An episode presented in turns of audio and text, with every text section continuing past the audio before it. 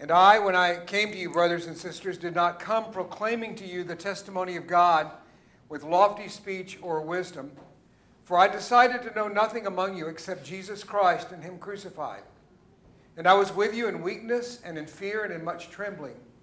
And my speech and my message were not in plausible words of wisdom, but in demonstration of the Spirit and of power, so that your faith may not rest in the wisdom of men, but in the power of God.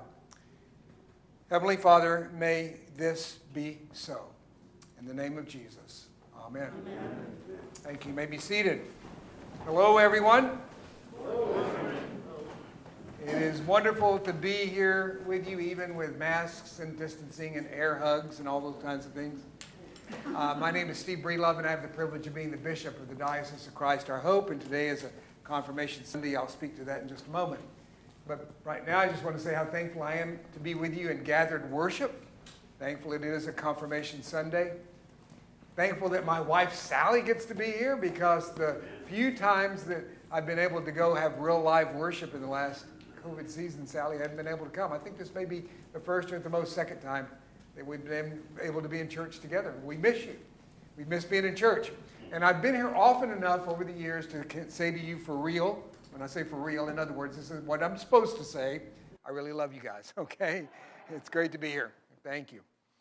Uh, today will be Confirmation Sunday for 12 people who are members of Christ Church.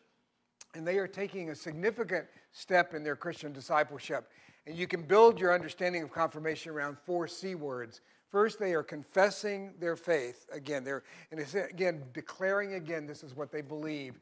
And we'll use the they'll say that, uh, but we'll also use the creed for all of us to be able to reaffirm our baptismal vows, our baptismal creed.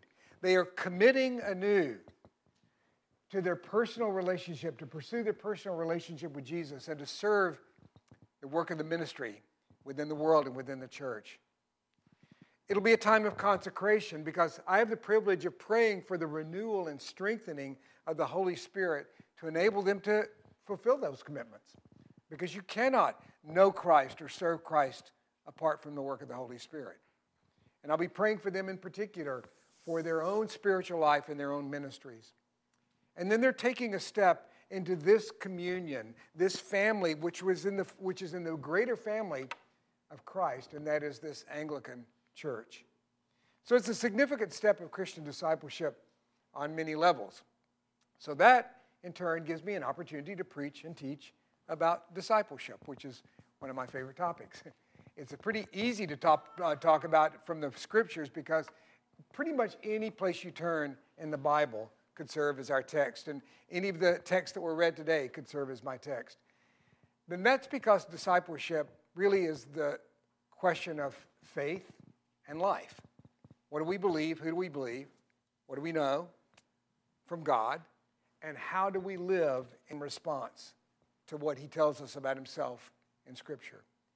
God's goal through Christ is the redemption of all things.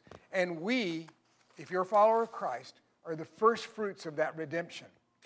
He is seeking to use us and through us to change and affect the world around us through the power of the Spirit as we advance the kingdom of God, this redemption of all things. And discipleship is this all encompassing project of us participating in our own lifelong transformation into the people of God who live in this generation and in this particular moment in history. There's always something to learn in that. There's always something to do. There's always something to understand. There's always opportunity to grow. And every day, I mean, I've been at it for over 50 years in my own discipleship. And every day I have the joy of discovering anew what to know, what to do, what to think, what to feel, how to act. In our gospel passage today from John chapter 15, Jesus directly addresses his 11 disciples on the topic of discipleship. Now, you notice I said 11, right? And that's because Judas had already slipped out to do his nefarious work, right? It is one of the central passages of direct teaching from the master disciple maker about this central project discipleship. So I want to dig in with you, see what we can learn about practically participating in the discipleship project. So I ask you if you have a Bible, turn with me to John chapter 15. If you have a phone, you're welcome to turn your phone on. Just turn your little ringer thing off. And uh, I'm going to encourage you, if you have the means of doing so, to even jot down some notes. I'm, it's, we're going to be a, kind of a sweep, an overview uh, in some ways, although we're just sticking with this passage. But there'll be words that I share that will, I think, if you track with them, you can connect them to the other text that we read today. I'll mention some connections as we go along. But I would encourage you to realize that this is a, a message that gives you the opportunity to do some personal digging, both in the text itself out of John 15, but also back in Ephesians 4 and 1 Corinthians 1 and other passages that I may reference. The central issue that Jesus introduces is that discipleship is abiding in Jesus. Verse 4 Abide in me, and I in you. As the branch cannot bear fruit by itself unless it abides in the vine, neither can you unless you abide in me. I am the vine, you are the branches. Whoever abides in me and I in him, he it is that bears much fruit. For apart from me, you can do nothing.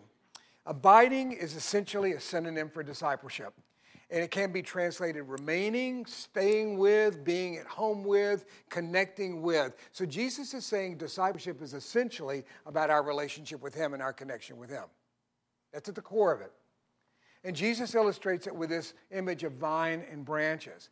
Now, for people living in a, an agrarian world where vineyards and viticulture were visible in every direction, uh, it was a powerful illustration. I mean, immediately connected with them. Now, we're far removed from that agricultural world, maybe not so much with the product of that agricultural world. You know, we could connect with that. But uh, we are far removed from it, but not so far removed that we cannot understand or imagine the point.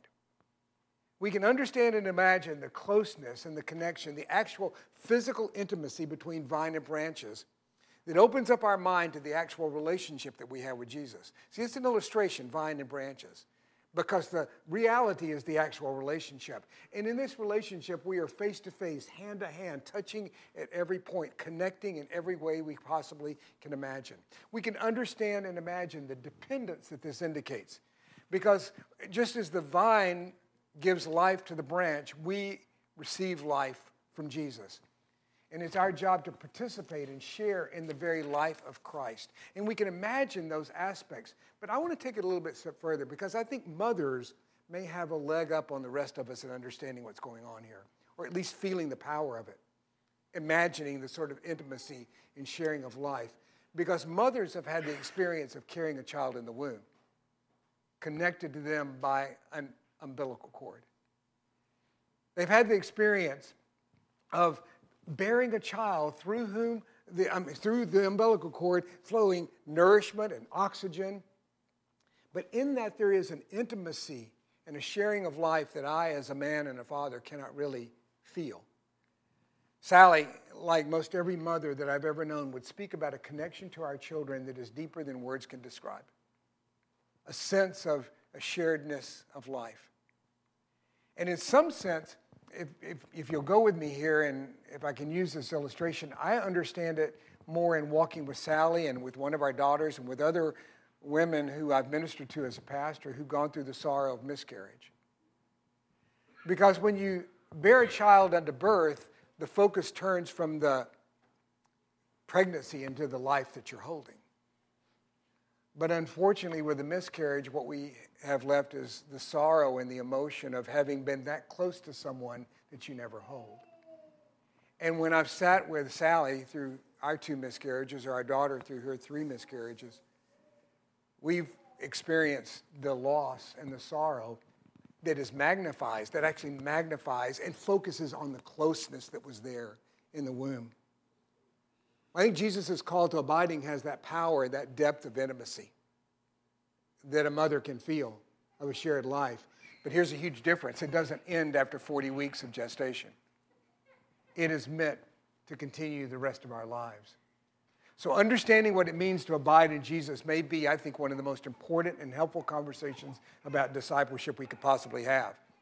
Now, before I go on to talk about how to abide, because we're going to get into that, I want to answer something else. Because Jesus, every time he talks about abiding in this passage, ties it immediately and consistently to another idea, which is what? what do you get it?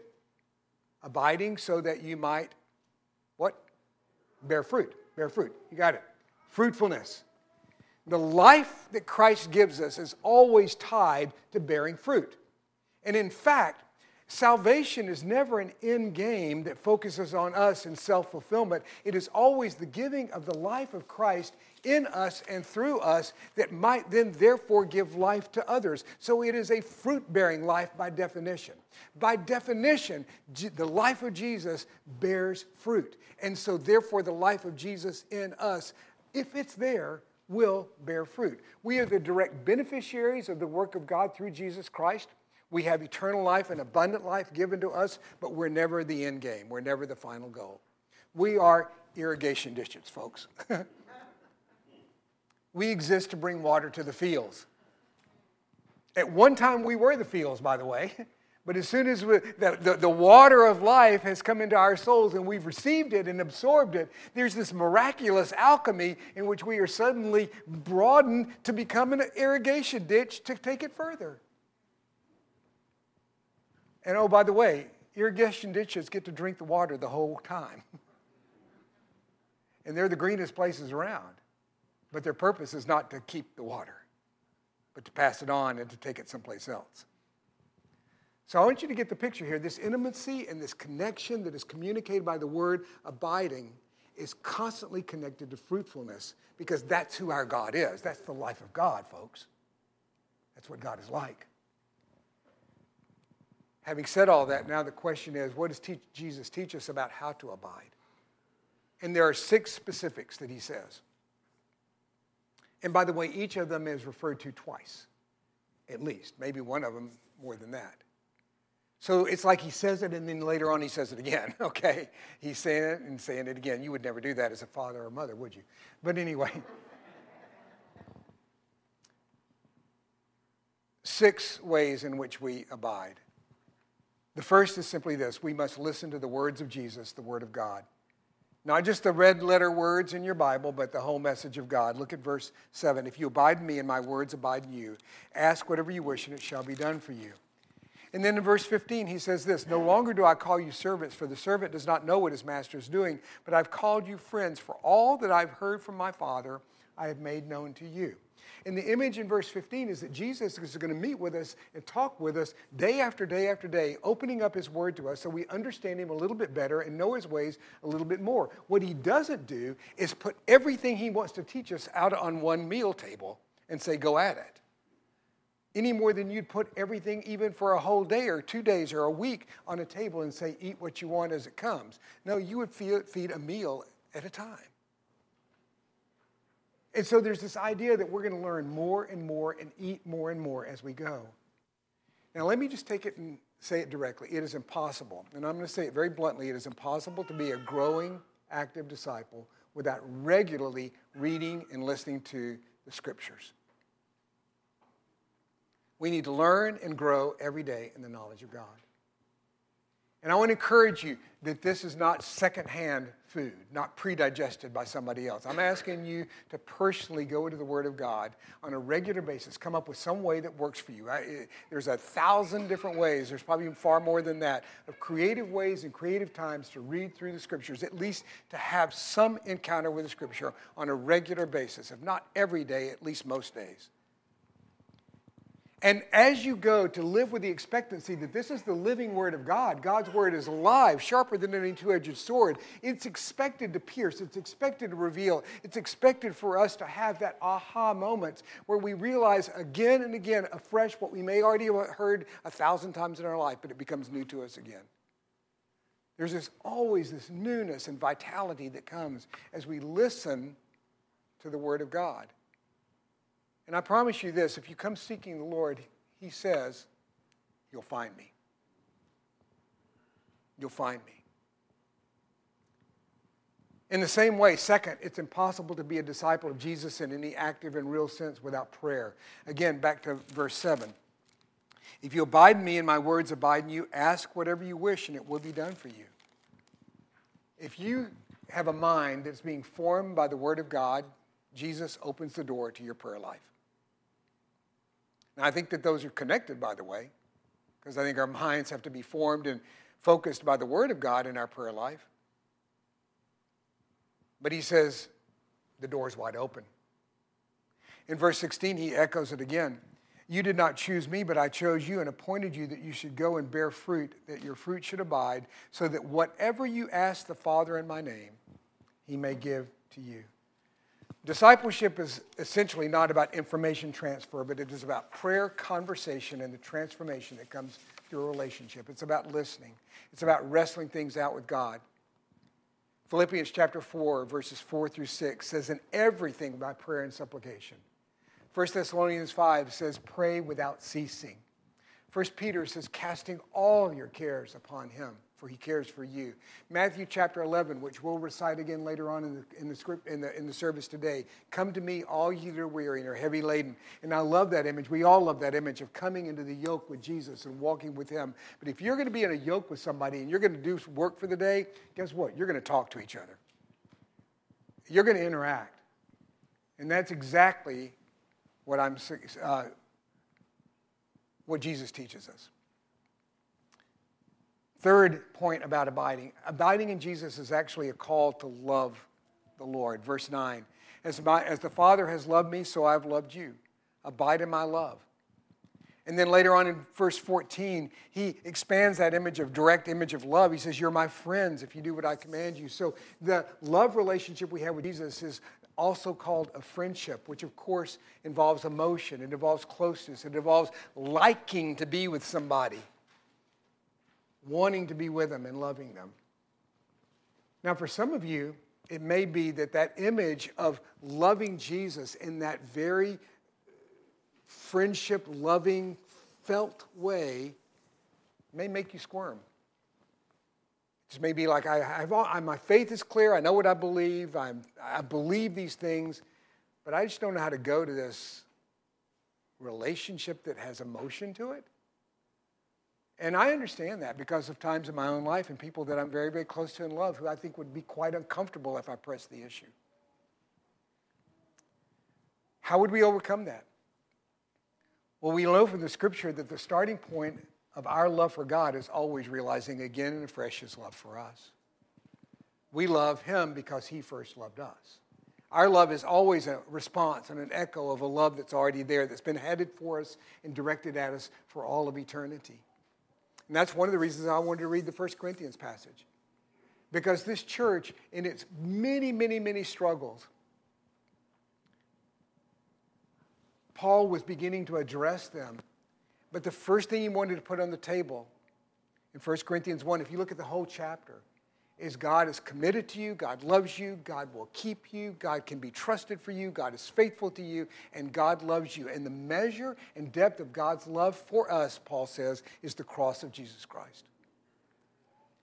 I think that that's why there's times in life when, we really need to focus on the cross in order to be renewed in the love of God in Lent and Holy Week, and especially Good Friday, the church is well served to simply sit at the foot of the cross and contemplate and ponder and meditate on the depth and the extent of God's love for us. And it's amazing to think that the church has set aside seasons when that's the focus. Because in the wisdom of God, the church knows we need to love Him more. Now, there's something else, though. 1 Corinthians 8 says something else. If anyone loves God, he, finish the sentence. I've said already that the way that we love God is that we know his love for us. So you would think logically that the finishing of the sentence, if anyone loves God, he knows how much God loves him. That's not what it says. 1 Corinthians 8 3 says, If anyone loves God, he is known by God. So there's this reciprocal place in which we hear the love of God for us, but if we have a love relationship with God, it's because we have opened ourselves up. We let God know us. We hold nothing back. We are honest with who we really are, and we discover the miraculous truth that God loves who we really are, not who we pretend to be or not who we aspire to be. That's great to aspire, but that's not where you are yet. So, does God love you when you get there, or does God love you now? See, week after week after week, we come in to church and we have a, the gift of confession when we admit who we really are. And we discover anew within the declaration of the absolution and the declaration of the gospel that God loves who we really are and He knows who we really are. And it is our, I think, connection to Him when we open up to let Him know us, just like we do with one another. A love relationship never really goes anywhere until both parties open up.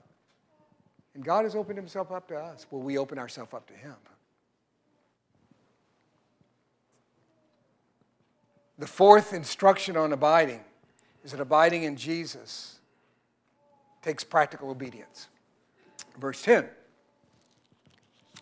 If you keep my commandments, you will abide in my love, just as I've kept my Father's commandments and abide in his love.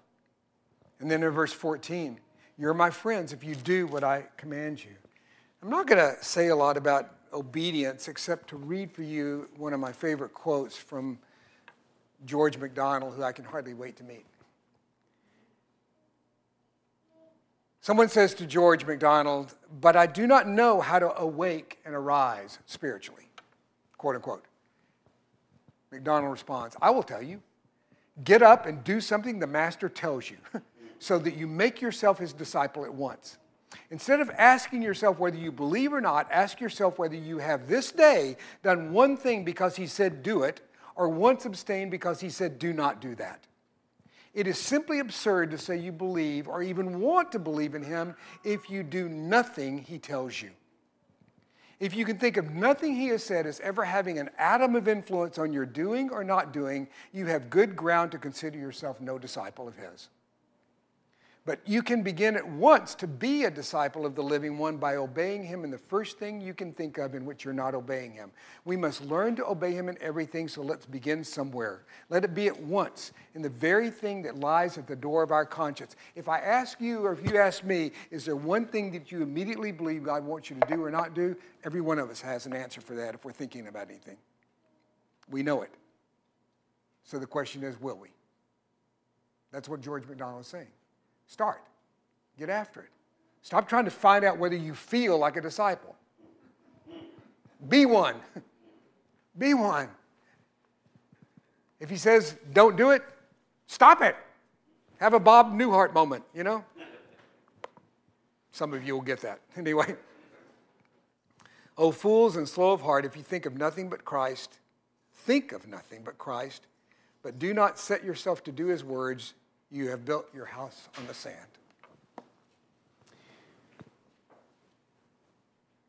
The Word of God, prayer, a love relationship with Jesus, obedience. And it's fifth, amazing to me that Jesus ties abiding with Him and intimacy with Him and a love relationship with Him to loving each other. He says you can't have it without that verse 12 This is my commandment that you love one another as I've loved you. Greater love has no one than this, than someone lay down his life for his friends.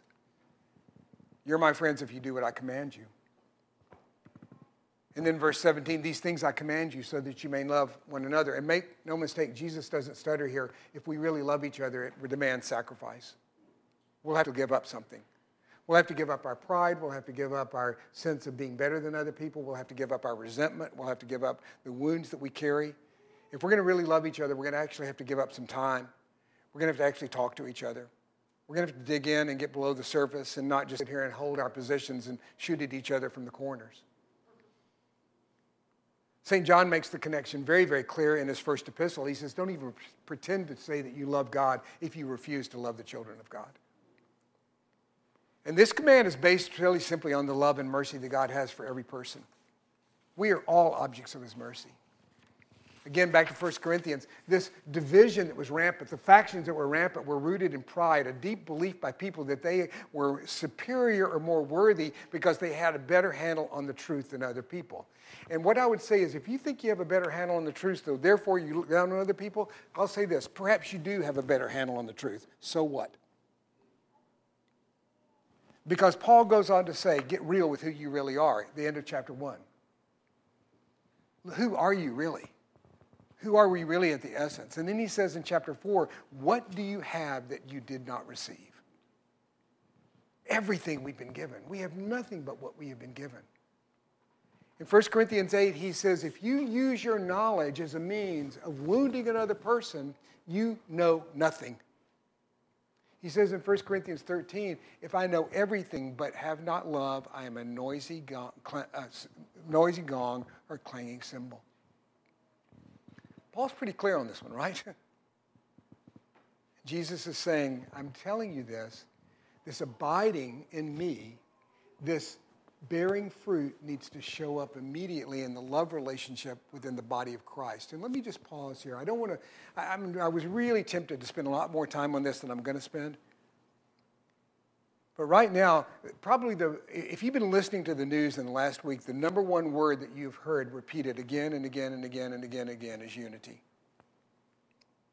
And there is a great desire in our country for unity right now, at least by many people that are communicating.